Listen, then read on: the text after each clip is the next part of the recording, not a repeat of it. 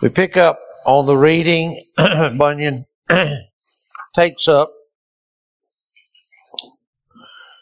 And I'll pick up on the paragraph today.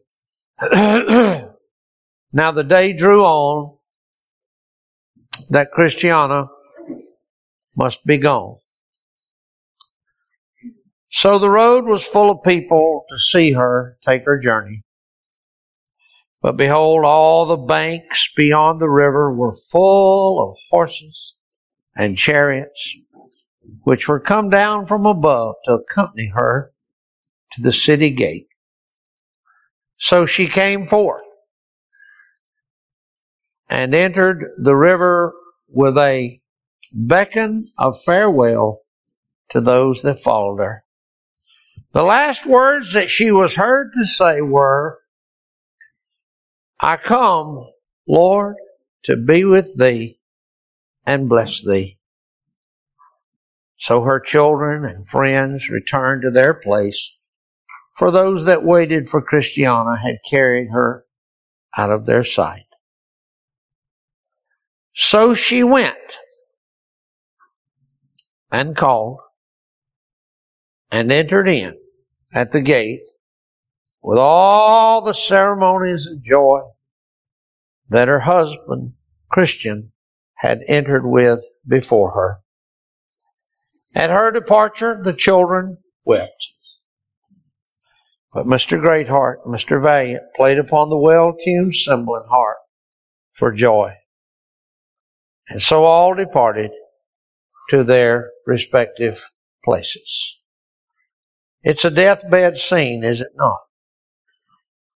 It's a beautiful, brief, terse even in some ways, nevertheless complete deathbed scene.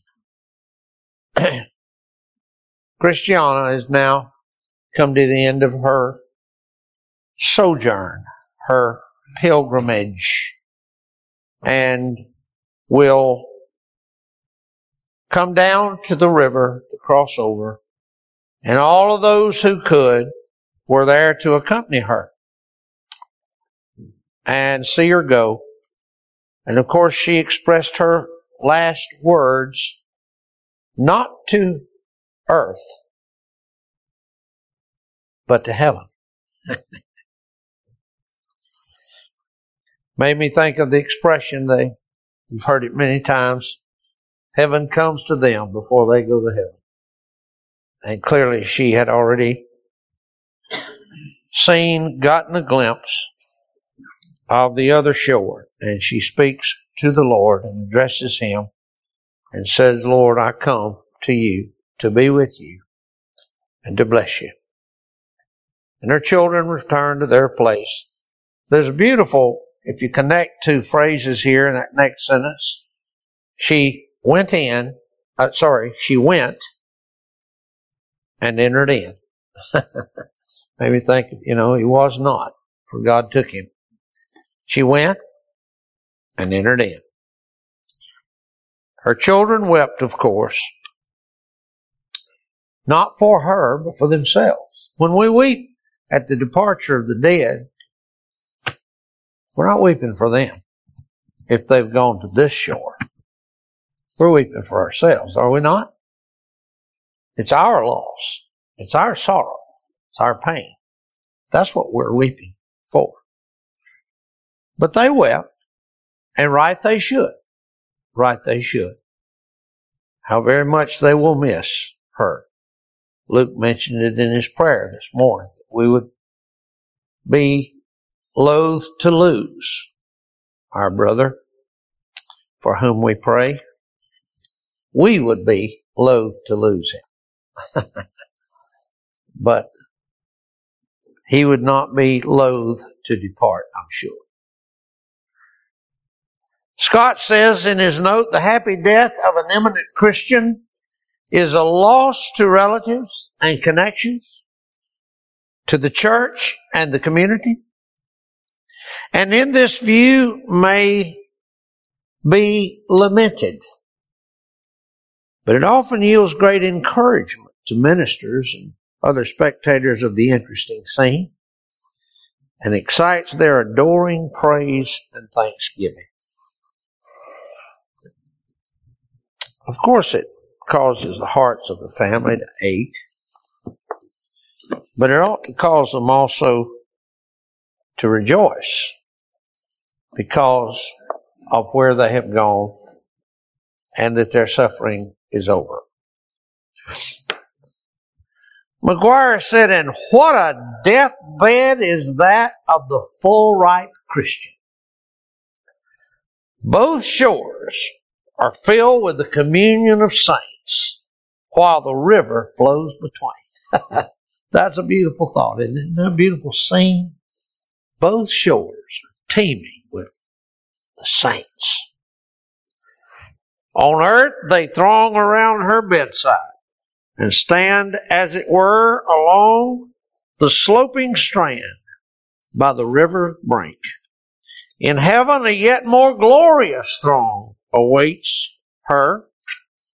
A throng of chariots and horses and white robed priests and kings to lift her from the fast flowing tide and upbear her to the golden gates and to the all glorious throne.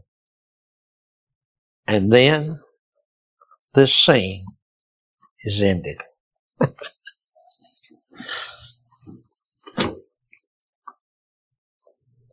Not only McGuire,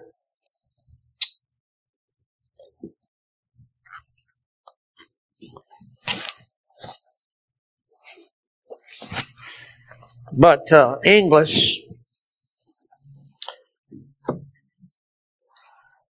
had a beautiful poem.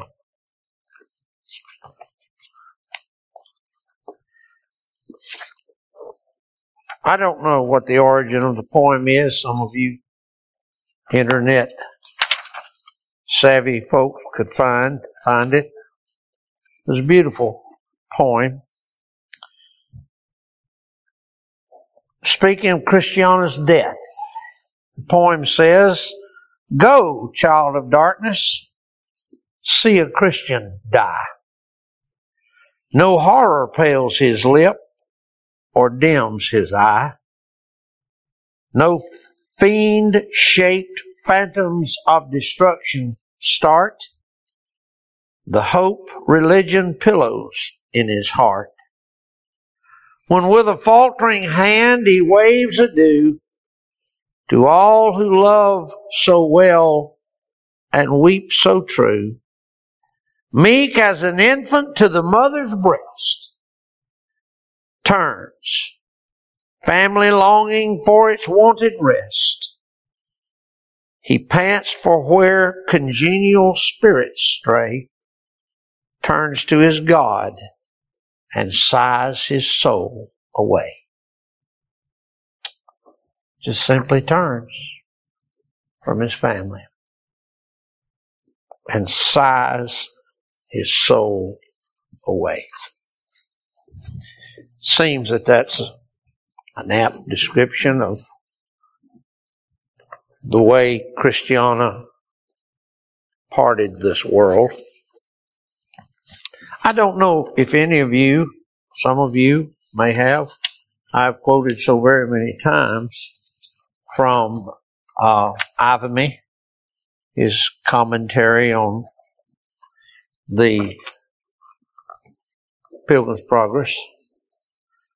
Uh, there is in that uh, commentary uh, what I think is of all the ones that I have seen, I think it is the most glorious uh, artist's depiction of this scene. It is, of course, an artist's depiction, as is this a uh, fictional allegory.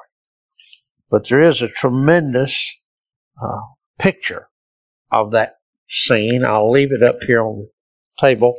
Uh, the marker is in the book at the appropriate place. If you'd like to see that picture, I would encourage you to look at it. There is an admonition to, to us by Overton in his lectures. There's an admonition for us not to try to avoid this land of Beulah. And I wanted to share that admonition with you. Overton spoke so well, admonishing us not to fear or draw back from this, from this scene. He says, for your own sake, do not willingly pass by the land of Beulah. Despise not that pleasant land. For the sake of others who are weighed down and in heaviness through manifold temptations, aspire after the experience of an assured Christian. Many real Christians go heavily and are in doubt and fear all their days. Oh, rise to the higher regions of full assurance and established hope, and then you may strengthen your brethren and be a help to many. They that fear God will be glad when they see you if you are able to testify of the goodness of the Lord in the land of the living. Only attain to the full measure of the stature of Christ. Know in whom you have believed. Rejoice in the Lord. Be glad in the rock of your salvation. And who can tell the cheerful effect it may have upon others? Many shall see it and put their trust in the Lord. For their sake, therefore, seek after assurance. Moreover, for the honor of religion, bring not an evil report on the land of promise. Speak not of the way to Zion as if it were nothing else but a passage through a region of darkness and mist and gloom. If we find it so, we must ascribe it to our own infirmity. Upright and established believers will find the ways of wisdom to be pleasantness and all her paths to be peace. Provision is made for their present comfort and security as well as for their everlasting salvation and for their future glory. When they perceive their personal interest in the everlasting covenant, oh, the everlasting covenant, when they perceive their personal interest in the everlasting covenant and have the earnest of the Spirit within them, drawing their thoughts and their desires to high and heavenly things, how happy must they be? He's referring, of course, to Christiana's testimony there at the end and what effect her testimony had on those around her. And then Overton says this. Now consider this. If you are a genuine pilgrim to the celestial city, and by genuine I mean penitent, united by a true and living faith to the Savior. If this be your state and character, consider, I say, that that arrow, however sharp it may be, which pierces your heart is sharpened with love. It is sent to release you from a body of sin and death and to take you from a world of trial and sorrow and to place you within the walls of the city after which you have been so long aspiring. And there you may be clothed with immortality and see him whom having not seen you love. Again, in Luke's prayer this morning, he mentioned something along that line. What would it be to be able to come before the Lord and the first business, order of business, not be confessing your sin? what would it be to come before the Lord and the first order of business not be confessing your sin? Hmm.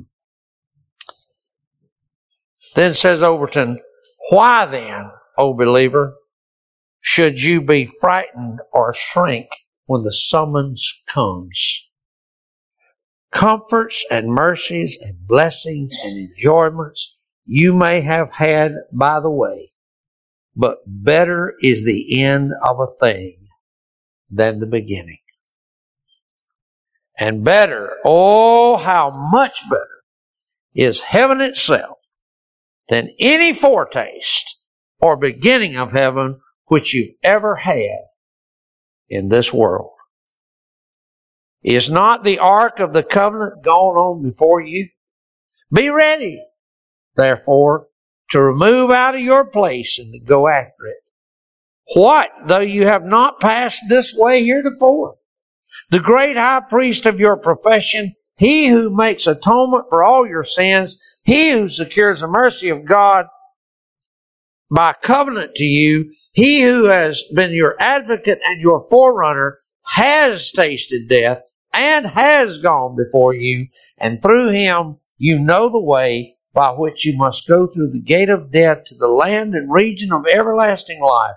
Oh, that we may one and all have nothing to do but to die when the appointed hour has actually arrived. Oh, that we may none of us have to sow when we ought to reap. Hmm. Good words indeed.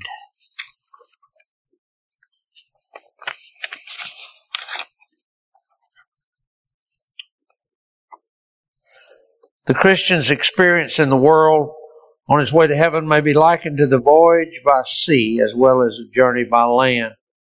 The words that we've just read refer to the wonderful preservation of Paul. That is in Acts 27 verse 44. And so it came to pass that they escaped after safe to land. He says a true believer may be scarcely and yet surely saved. That's a foreign notion to most Baptist theology today.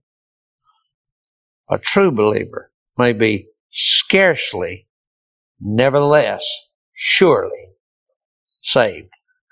Sometimes they are driven to the very verge of despair and to their trembling apprehension, all hope that they shall be saved may be taken away.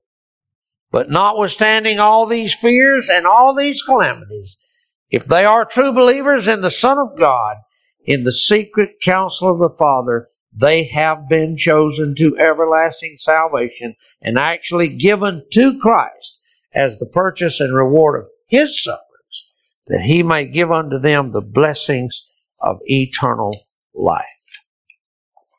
So no matter how it is they go, they will go safely. They'll go safely because they are in Christ. And so it is, Christiana is gone. We have learned a great deal from walking with her. But now her journey is ended. And she's crossed over. And those that were uh, around her, Bunyan says of them in this very simple, terse statement, so all departed to their respective places. To me, when I attend, I, being old, I attend more funerals. I suppose I've attended more funerals in the last two years than I did in the last 20 years of my life. To me, the saddest part of attending a funeral is leaving. the leaving. Because you know you've left behind the earthly remains, at least, of a friend. And there's no going back. There'll never be another meeting never be seen again in this world. And they're gone. And that's a sadness, no matter whether it's a spouse, child, friend, a brother, a sister, father, mother. There's a sadness to that leaving. They all, Bunyan said, went back to their respective places. And that's, uh, to me, to me, that's just me. That's the most difficult part. It's going away. But she has entered in with great pomp and ceremony She's been received at the gate. What a beautiful picture. What a beautiful picture. So we've watched Christiana cross over. We'll leave it there for today. And uh, Lord willing, the next time we'll take up the crossing of yet another pilgrim. Comments, testimonies, questions?